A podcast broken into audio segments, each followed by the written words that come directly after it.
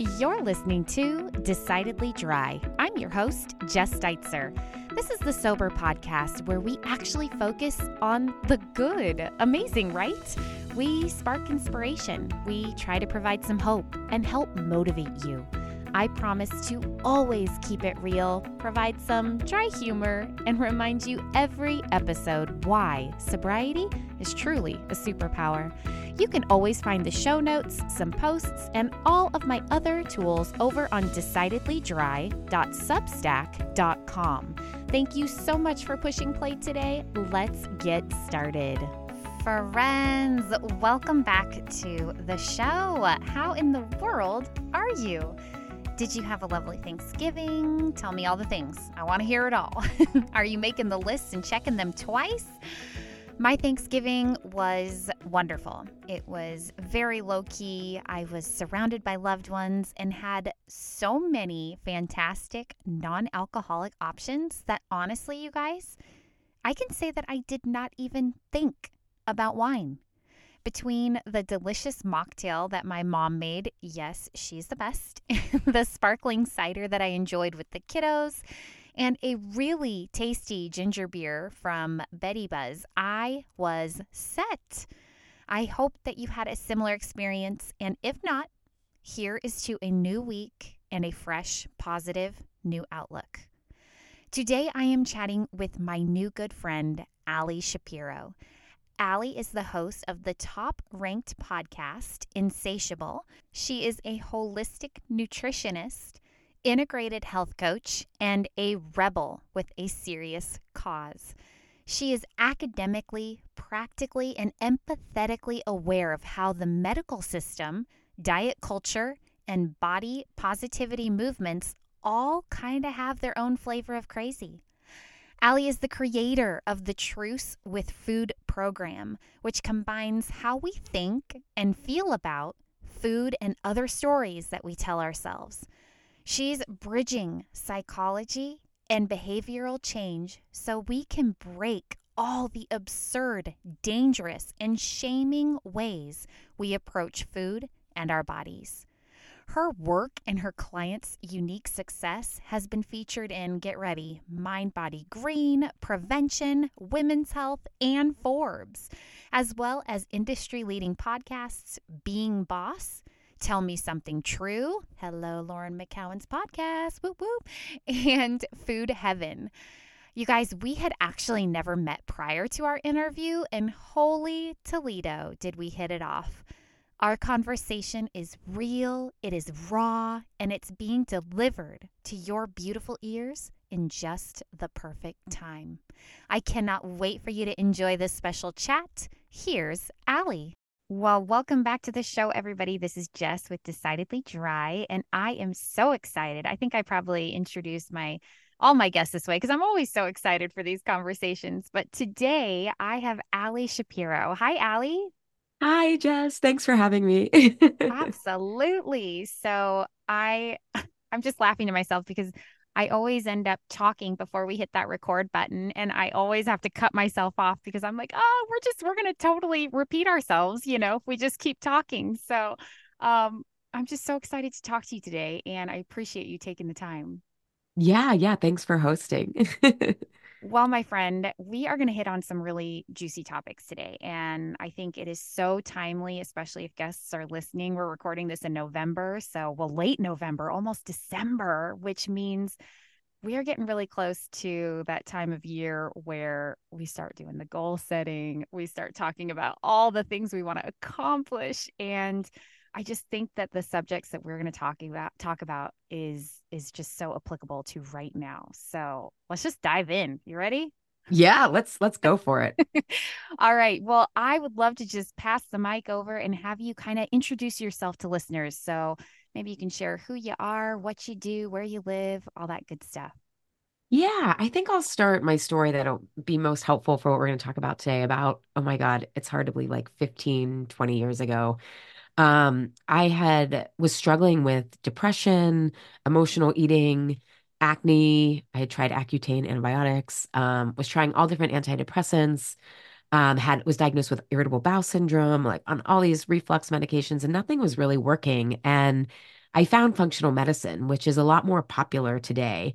But I, I feel like I have to take everyone back into a time machine. Like 20 years ago, there was no social media.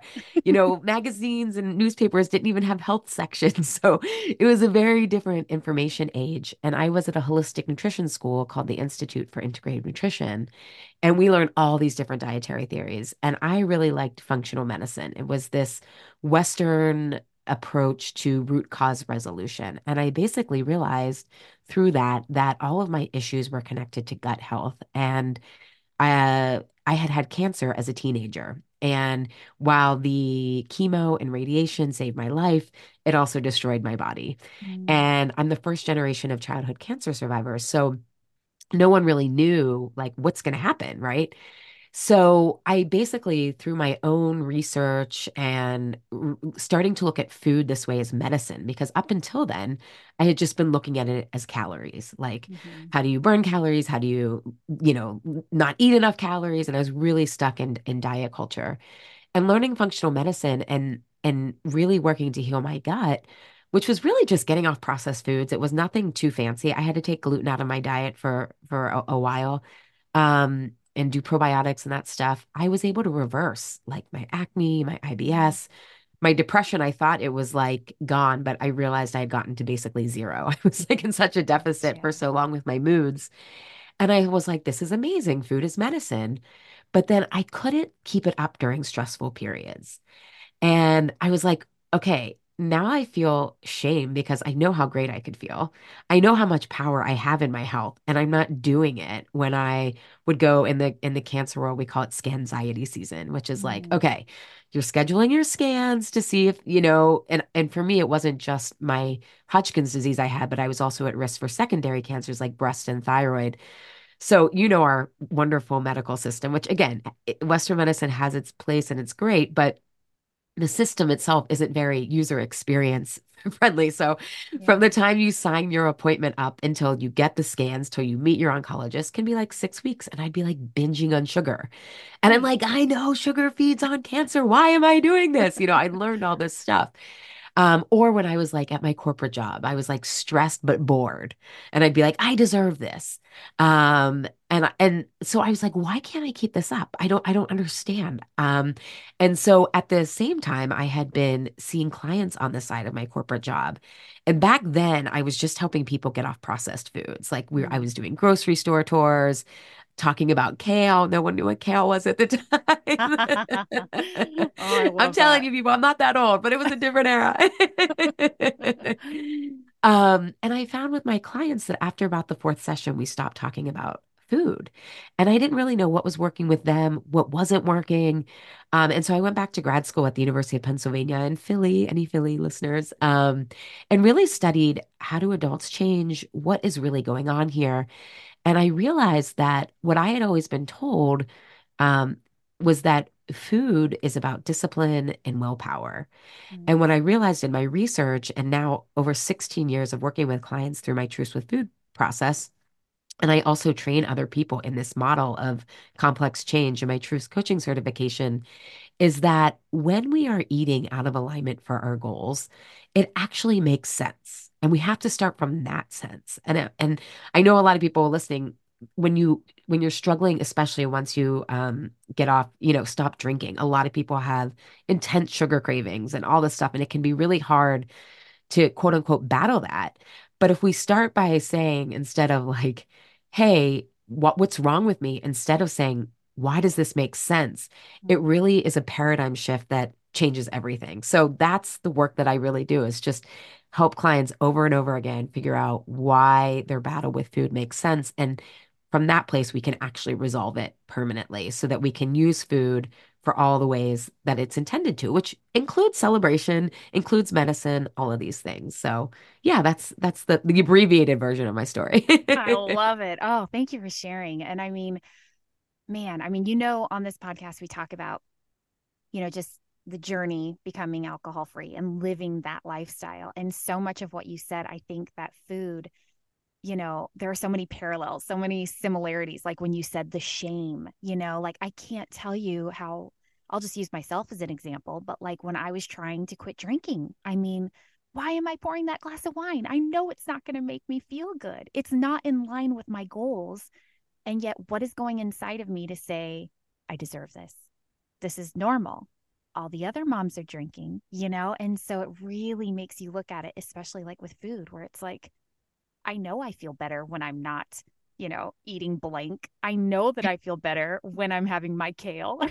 you know or or whatever that might be and so it's so interesting to hear you you know kind of explain it and how many similarities there are just with our alcohol free journey as well Yeah, because you know, one thing that you had said in an interview was you were talking about your wine right around five o'clock, and you said like it gave me a chance to rest, right? And what I really realized is that food, I say, is about safety, okay? And there, and it's in part of safety is about um, Dr. Dr. Deborah MacNamara, who is a developmental psychology who works with kids, but she talks about food being paired with when we when we're growing up it's a way to bring us to rest, right? Like if you think back, Jess, to like growing up and you think about when you really felt well taken care of, what food memories come up? oh my gosh well anything mom makes you know Yeah. warm baked bread out of the oven or you know just a warm dinner all around the table together or you know just kind of those comfort foods Yes. Yes. And comfort foods get a bad rap. But what was happening in what mom makes was you were being able to come to a rest that you could trust in, that was mm-hmm. safe. And that's also what the wine was doing for you, right? It was like, oh, this is a way to come into rest. Now, a deep needing a deeper rest is is different, right? There can be other ways to get that more that's more sustainable. But I think we need to all because we're often like, what's wrong with me? What's wrong with me? But if we really look at how nature designed food, it was to be paired with this. Hey, from the moment we're born, right? We know we're safe if we're fed. Like that's babies need have two survival needs, right? Food and touch. hmm right And growing up, like, you know, I think about um, I actually have a little bit of a cold right now. And my grandmother immigrated here from Slovenia. And she used to make us fenugreek tea with lemon and honey. She's like, it's from Mm. the old country, you know? And it's like, still to this day, when I am not feeling well or whatever, it's like that tea, it brings me this emotional sense of Mhm. I'm taken care of. Like, you know, like, and it's not just the food, it's the the memory of that. And thank God we have that because it can be really hard out here. Right. Well, and especially, you know, I really try to avoid labels on this show, but, you know, when we live, I think, in such a, I don't know, a society that is so quick to put labels on things, inc- including food, where, you know, we Yeah. talked about comfort food, but, you know, I don't know if you're like me or I'm, I'm sure a lot of listeners can relate where we say there's bad food or there's good food or, oh man, I'm being so bad that I'm eating this cupcake, you know, but really, are we? You know, like, is there is there i'd love for you to kind of explain if there's harm in really like labeling those types of food or you know especially when we talk i'm oh my gosh i'm going off on a tangent now but like even in front of our children like i've noticed the power of like really being careful of not using labels on food you know does that make sense Yeah. i just kind of word vomited all over you No, I no, I love this question because I think this is where the nuance is, and it's a really sticky line because we're we're right now in a very polarized culture, right? And so at any time you kind of wake up to something like probably when you first woke up to like alcohol culture should not be normal, you kind of have to go to the other extreme, like, what is everyone doing? Can you believe that point? You know, and, and that's just kind of a natural developmental process. yeah Um, and I think what's happened in the food world is we're waking up to how diet culture is so harmful. hmm But then we've gone to this other extreme, which is still part of the same, I would say, binary that's part of the all or nothing of like, eat whatever you want, you know. And the, the reality is, if you talk to most people, when they eat whatever they want, they don't feel great in their bodies, right right? And and food companies have designed to like hijack our appetite. So it's this really fine line between when we're talking about comfort, right? In, in terms of comfort food, like it's it's comfort food when it includes the connection, when it includes that I've been sitting around the table with um with my family, right? And so to your question about good or bad foods, a big part of my work is that strategically I'm trying to get clients to have their come to their own realization that this strategy of restriction doesn't work. But it's also not restricting their emotional needs. Um, because often when people are eating that cupcake, that same cupcake, if you really want it, and it's like, yeah, it, that's great. And it's part of like a birthday party and a celebration or whatever. And you're really like, I'm connected to this is what I need. Yes, it's super healthy. But if it's that same cupcake when you're isolated, eating by yourself and saying, I, I feel guilty because I ate one of these. Now I'm going to eat 10 of them. Like, I don't think anyone would say that's healthy. So part of my work is with helping people to realize that a lot of the good, bad labels they have are actually wrong. Like, Mm. Often clients think they need to be vegetarian. I used to think that as a cancer survivor. I need to be vegetarian to be healthy. But actually, I had a blood cancer, and the framework that I use for nutrition is nervous system based. And in that framework, blood cancers actually need animal protein and fats. Mm. And that's different than soft tissue tumors. Um, but it's the same as looking at like we used to think carbs were bad. And it's like, Right. no, we need we we need a certain amount of carbs. And it's all about like for some people, a cupcake, you know, I always talk with clients, and I don't know if I'm getting too detailed right now, but it's like, how can you eat a cupcake so that you actually enjoy it and feel good and be moderate about it? That might mean balancing your blood sugar, Mhm. right? You know, okay, if I'm going to eat that cupcake, I have really sensitive blood sugar. So I have to make sure that I eat a really solid meal before I eat a cupcake. Otherwise, I cannot physiologically stop at one cupcake, and most of my clients are that way. But if Mhm. I want a cupcake, okay, let me bl keep my blood sugar balanced, and then let me really enjoy it and be around people and um, really take the whole experience of it in, with food being one delivery mechanism that I feel safe, that I feel like I belong within this celebration or even this like meeting up with a friend and we're going to split a cupcake, whatever it is. Yeah. So I really think it's about good and bad being, I like to think of is this aligned or unaligned so that you can start to learn more of those um, nuances of when they Yeah. really serve you and when they don't. That's perfect. Thank you for taking my jumbled explanation and question and making sense of it. Oh, well, I would also like, I mean, we're kind of on this cups or cupcake theme, which Yeah, kind of they're so making good. they're so good. Um, but sugar, I mean, let's talk sugar for a minute because even you mentioned yourself, you know, when we make that really brave, amazing decision to, you know, not drink anymore, that sugar craving shows up and those cravings happen. And, you know, a lot of people that I talk to, I'm like, you know, here's the deal. In the beginning, you are kind of in survival mode. Like, you know, the cupcake is not going to give you a hangover. You know, it is not going to impair your judgment or, you know, bring on all of those negative, you know, effects of drinking. However, I do think that once you fast forward and you're kind of getting stronger in your sobriety, now it's time to be like, okay, but is this in line with my goals? Is this making me feel good? Is this a healthy choice? You know, I'm I'm making all these leaps and bounds to, you know, becoming the best version of myself. Is there a place for this? And so, do you have any tips for people that are, you know, perhaps newly sober or they're you go getting their stride, but they are dealing with this sugar craving or, you know, insert whatever your food group is here instead?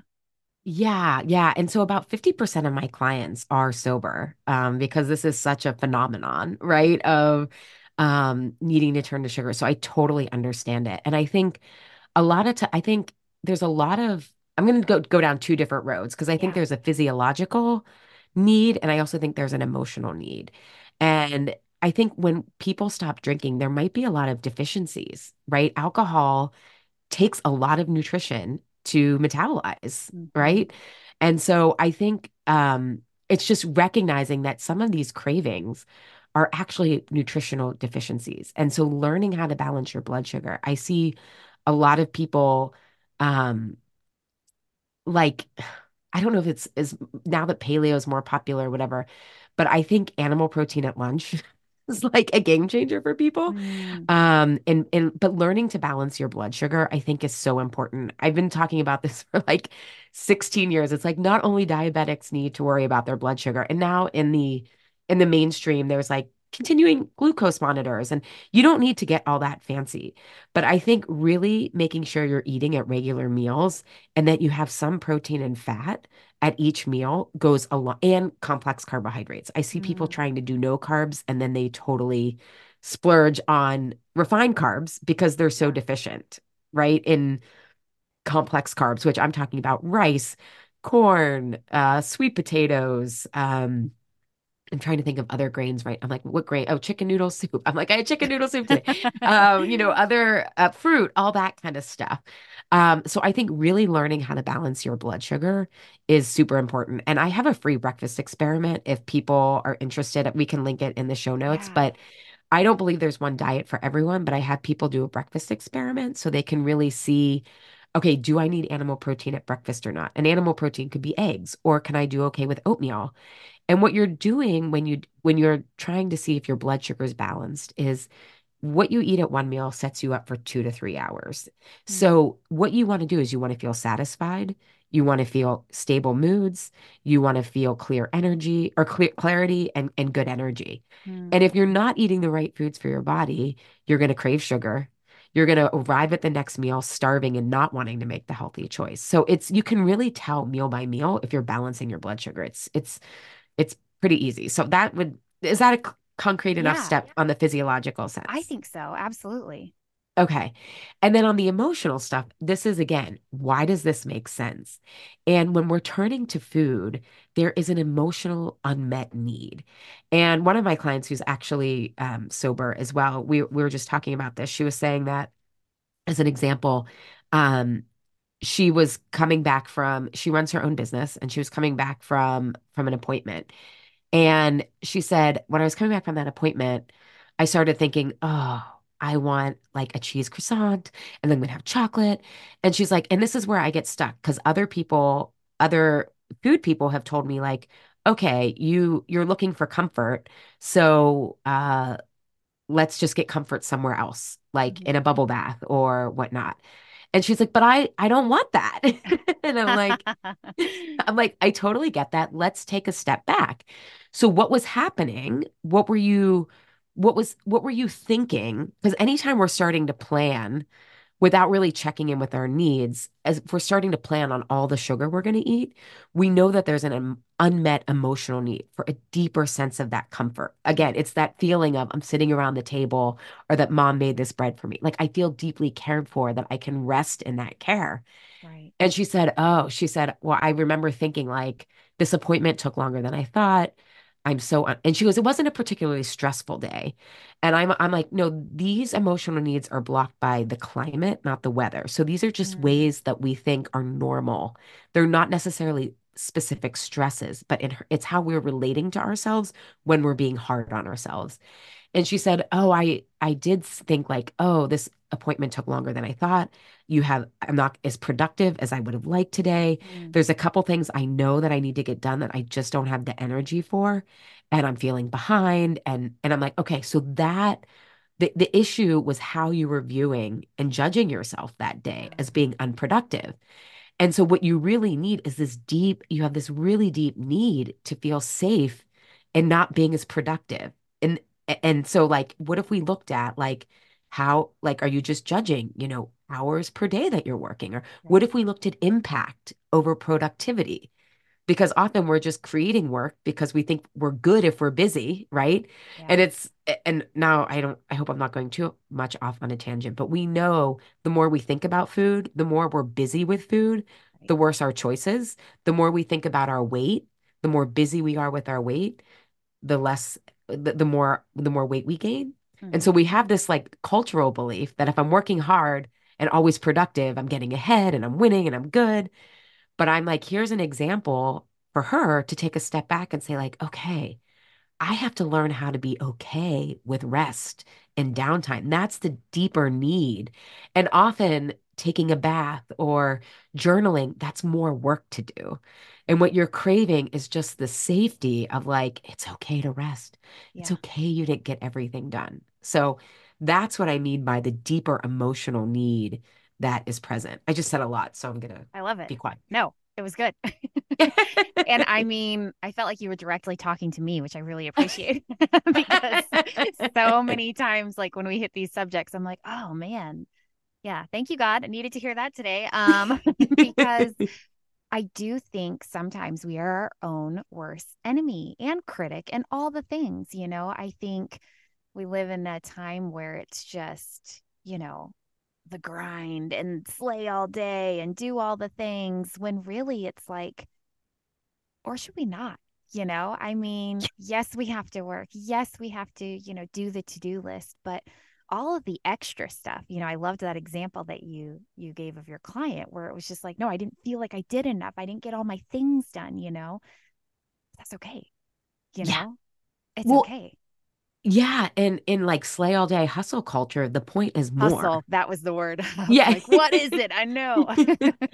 Well, right. And it's like diet culture is hustle culture, right? Like you can't relax around food. Like, are you cutting out enough stuff? Are you, you know, are you eating clean enough? Like it's always a hustle. Like no one can really rest in, i- around diet culture, which is the the the dominant narrative around food. And Mhm. now it's obviously also become food as medicine and and and that has its own own like productivity police too. Like, have you done enough for yourself? You know, it's like, Right. whoa. But the point of that culture, the goal is more, more, more. So we have to take, and this is where my work is with clients is okay, we have to grow up a little bit. Like, Mm. this is what we were taught, right? My client, she's hardworking. That's wonderful. And like, that is what your parents taught you, what school rewarded you for, and what is important to you now. Like now that you have other options, other ways of viewing about things, you still need to run your business for sure. Um, and and let's get clear on like what's what what's really impacting things here. What's moving the needle? How can we not necessarily um you know, compromise your business expert eh, business results. But like, what are the, you know, they say like the big rocks that are actually moving the needle. And if we think we just have to be busy, busy, busy, we're never going to take a step back and then never feel like we can really be safe in in resting. Right. Um, so that's like one emotional need of like others that I think we we say we want, but then when we have it, we're like, I know. and and I also just one thing I wanted to say too is you were saying like the inner critic, and I I try to show my clients that that is actually a protector, right? Mhm. And so that can be like, what?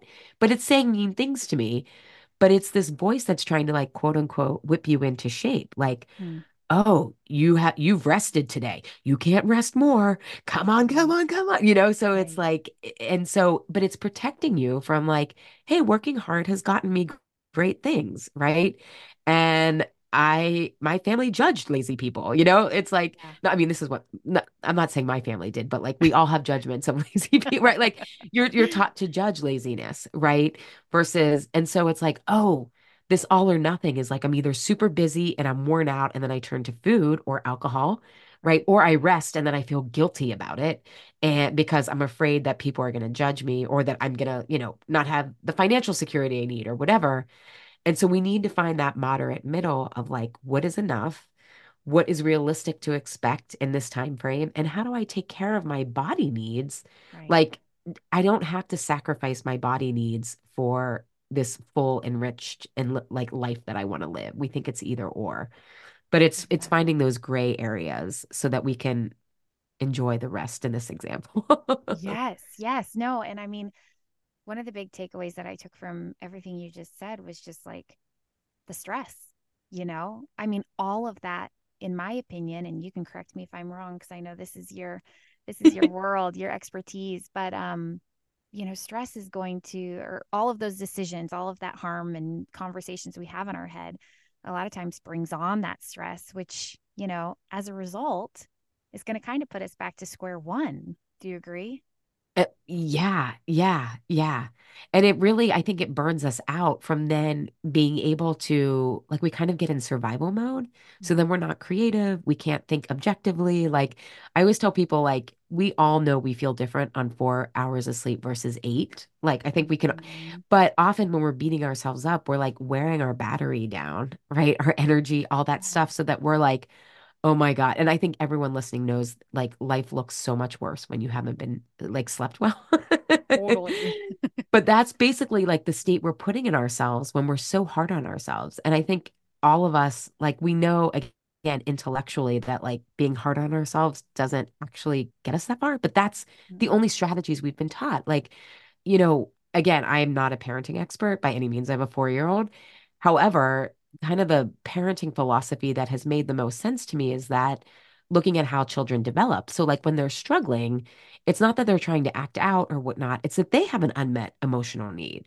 Mm-hmm. Um, but like I grew up in the 80s or ni- and 90s, and it was like when you were struggling, you went to your room to figure it out, you know, or it was like, I mean, I'm not saying my parents necessarily did that. I think my parents did actually a really great job.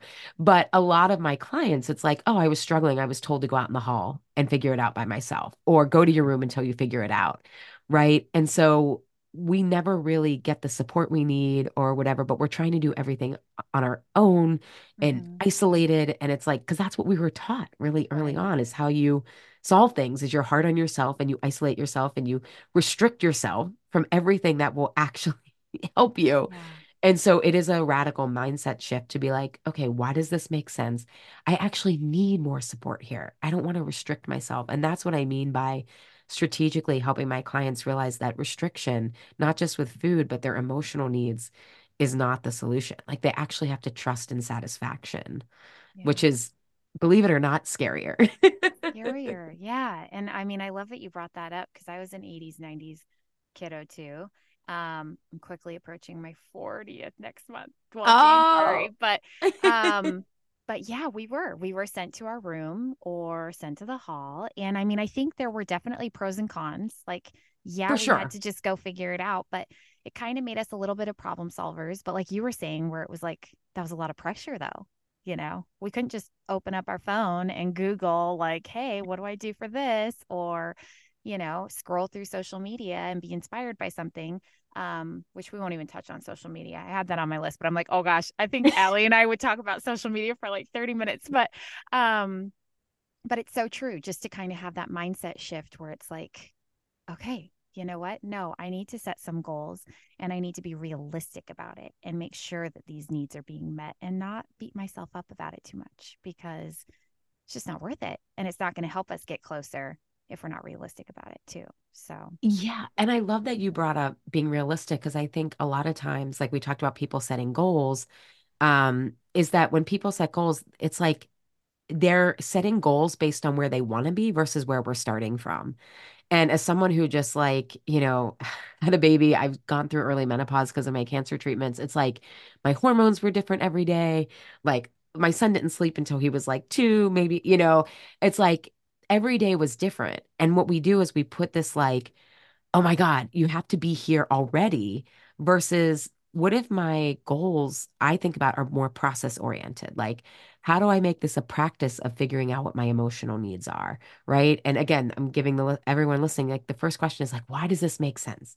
And it may not come right away, but eventually it comes quicker and you start to realize like, oh, there's a couple core needs that always, you know, um, like when I was finally figured out what I needed during my anxiety season, I thought, oh, I need clear scans. I need clear scans. That's that's what would make me feel safe. yeah. And it was like, no, what I actually needed was to ask like my then boyfriend, now husband, or my sister lived in the same city, or my parents even, like when I was going through that, tell them how scared I was and like what I was afraid of because I had a, and I work on stories with my clients because stories are what control us emotionally but I had a deep story about like my health being a burden. And so it was like, I'm not going to be more burdensome to people. But once I re- figured out that the story was that made me feel unsafe, it was like, oh, the needs are have someone come with you while you're waiting in the waiting room. Mm-hmm. Tell people you're scared and cry versus being like, it'll be fine when I didn't really feel that way. And so our needs are actually like often quite simple, but we have to really come to our own conclusions and connections of, of what they are. But allowing ourselves uh, kind of, I know I just kind of jumped around, but like being in stage one of the process of like, okay, why does this make sense? And let me start to figure out what my needs actually are that will help me. I always say like everyone starts with the like the what, I know what to do, but we need to start setting goals around the how. And that's going to be Mm-hmm. different for each person because we all have different lifestyles and we all have different capacities, we all have different caregiving responsibilities.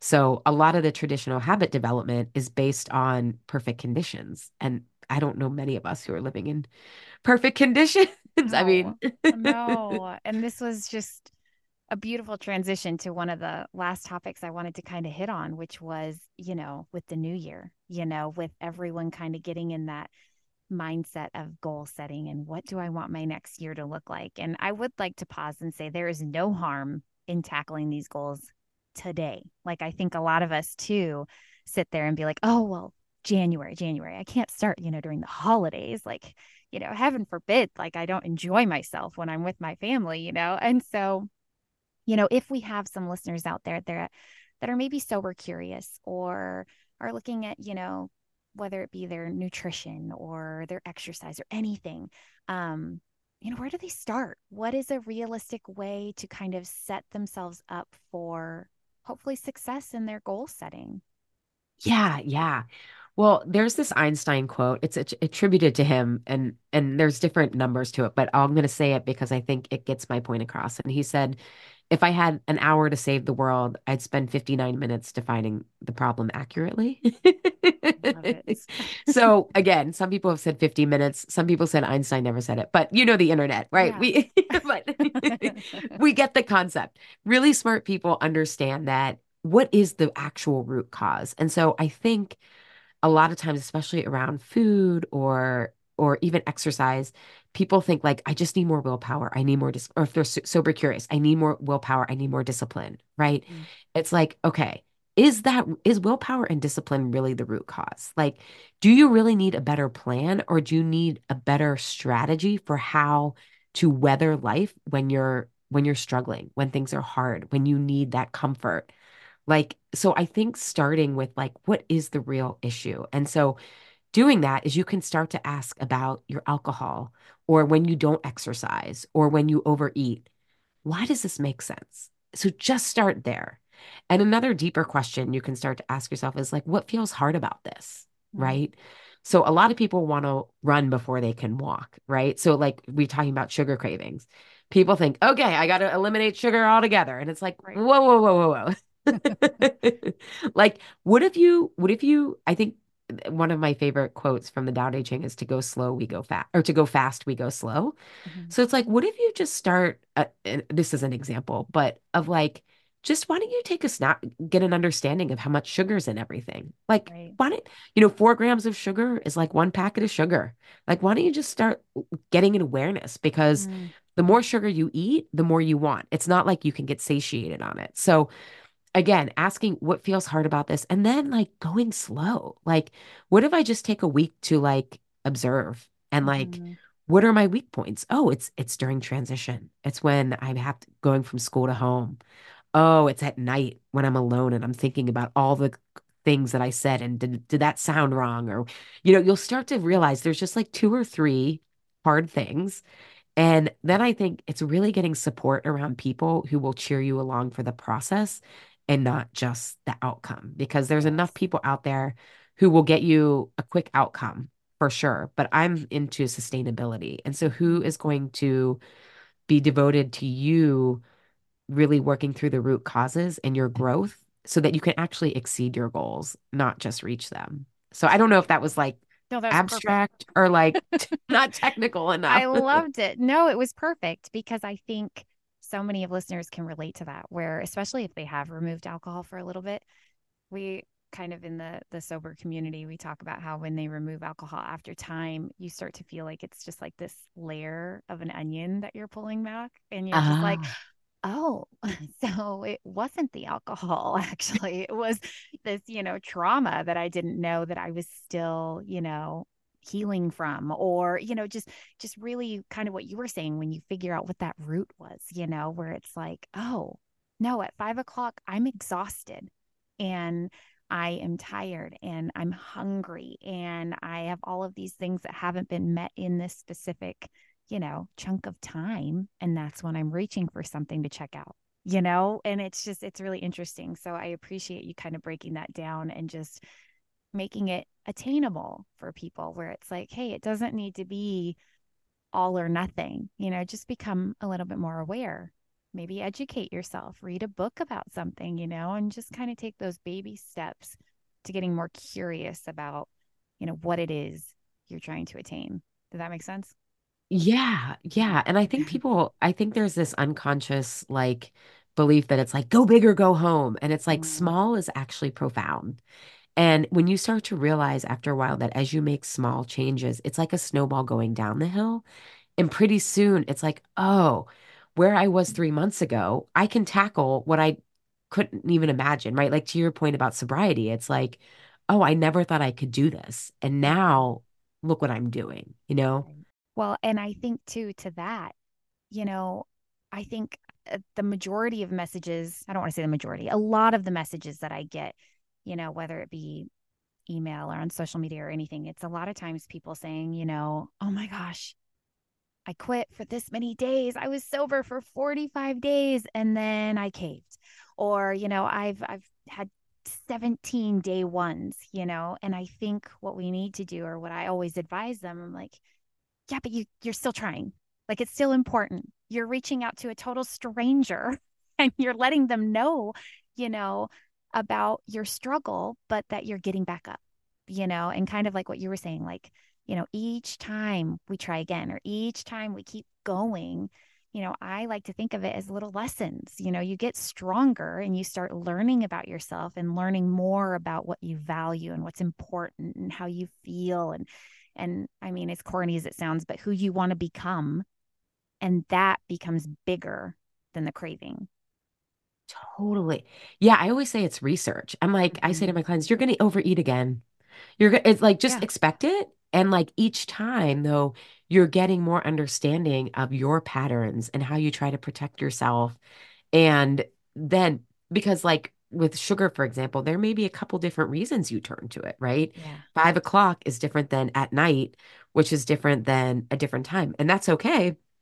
But if you think it's just willpower and discipline that's going to solve all of this, you're missing out on nuance and context. And you really need to develop that self-awareness to figure out how am I, okay, what is the need? Why does this make sense? How am I protecting myself against getting that need met? And you're really teaching yourself more flexible thinking. And you can only do that through research, through quote unquote falling off. And it's like 17 day ones, damn, wait for you for keep showing up. You know, it's like, Totally. I can't, I don't, I, at this point, I mean, I've, I have, you know, my program's called Truce with Food. I've had a truce with food, but it took me so many years to get there. You know, it wasn't just like overnight. Um, but that's what we see, you know, on Instagram and on TV. Oh, again, I'm not even going Right, there. right.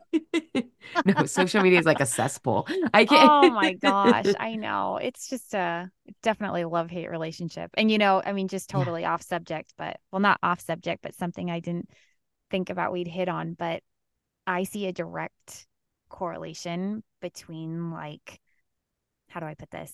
Like I've been on and off social media probably the past few years. Like I definitely fall into the trap of like comparison and I should be doing this and oh I should look like this or I should be parenting like this and all the shoulds.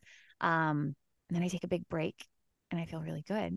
And then I come back because I have that feeling of like I should be on there, you know, Jess, if you have these big goals, you're going to have to have an audience and anyways, my whole point is is when I am back on I notice that like my self esteem just starts to plummet, you know, because I'm just in that comparison world. And it just, it really breaks my heart for the young Uh, women, especially that are just growing up in this world, you know? I mean, I feel like I'm grateful that I'm at least aware of it, but it makes me sad that they are growing up in this world where they really do feel like they need to look a certain way or eat a certain way or oh this is going to have to be part 2 of our of our conversation isn't it Yeah, but I think actually, I mean, we can we can talk about the looks and stuff, but I think that your example of like to grow an audience and all this stuff, like I think that's a, a great example of kind of the um the like when we're in the binary or like how we create our own stress and because I, obviously I run my own business too and I've found that like social media actually isn't the best place for me to be having the conversation because I like depth I like nuance and context. But if I had this belief I just have to be productive and grinding myself forever, I would be oriented towards social media because it is oh, like a it's like a bottomless pit, right? Like let's use a food metaphor, right? Like it's like oh insatiable. But it's like, oh, if I actually, okay, I want an audience and I don't want to, and I want to feel great about my life. What Mhm. are those values and choices? And it's like, oh, relationships, podcasting. I'm sure it brings in great, you know. Yes. Um, but I found in my own business that it's like, oh, yeah. And look, I mean, this is one one of this is kind of going more in detail, but one of the protection strategies that we use against like not wanting to rest or feeling like we're worried we're going to fail is I call it the compete strat. I mean, it's called the compete strategy in Truce with Food in my framework. And that is rooted in scarcity, right? Now, I'm not saying our culture is rooted in scarcity. We have inequities, like some people have so much, some people have so little. So I'm not saying that there is um abundance. Again, that's a whole binary. Mhm. Abundance, scarcity but there's plenty, right? And it's like, okay, there's so many people who need to get sober, so many people who need to hear your story and will connect with you. And Mhm. so it's like, how can I find this in a way that is deeply restful, that is enjoyable, that so that I can enjoy the process of pursuing my goals and not just like, you know, and then Yeah. like getting to the end. And so this is one of the, this is a great example of like, what's the emotional need? It's like, yeah, you you like what are what are your business goals besides like big, big, big. And and I I totally get it. Like, because I'm in the same boat. I'm not saying that I don't want you to have a bigger audience or whatnot. I don't want that nuance to be lost. But it's like it's really hard to be like, what is enough? And like, especially because there's so much complexity in a business.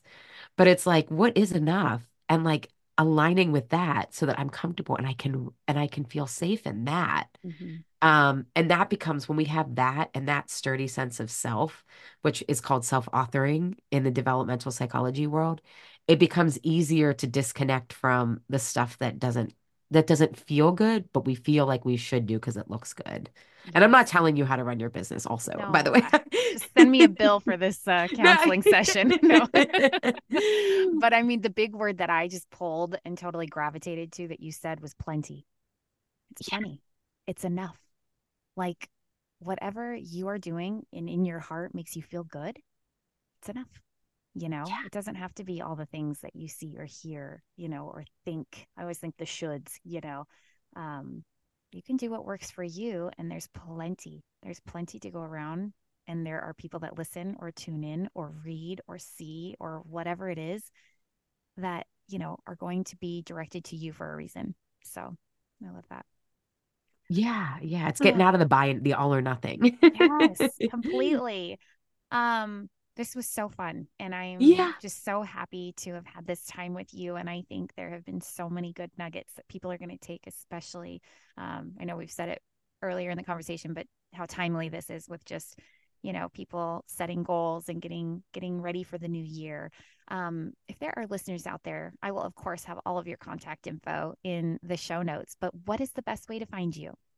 Yeah, yeah. So, um, I am offering a free workshop series actually, um, starting December 27th, that week of like nothingness between Christmas and New Year's, where everyone's like, um, but it's called Find Your um Find Your Flow when it's all in flux. And it's about more about how to set goals for real life, not perfection. It's about how to cut through all the overwhelm. There, there'll be three workshops. Um, the second one will be how to cut through all the overwhelm of conflicting nutrition advice to start to figure out what works best for you and those sugar cravings. And then the third one will be about starting to figure out the root cause of why falling off track makes sense.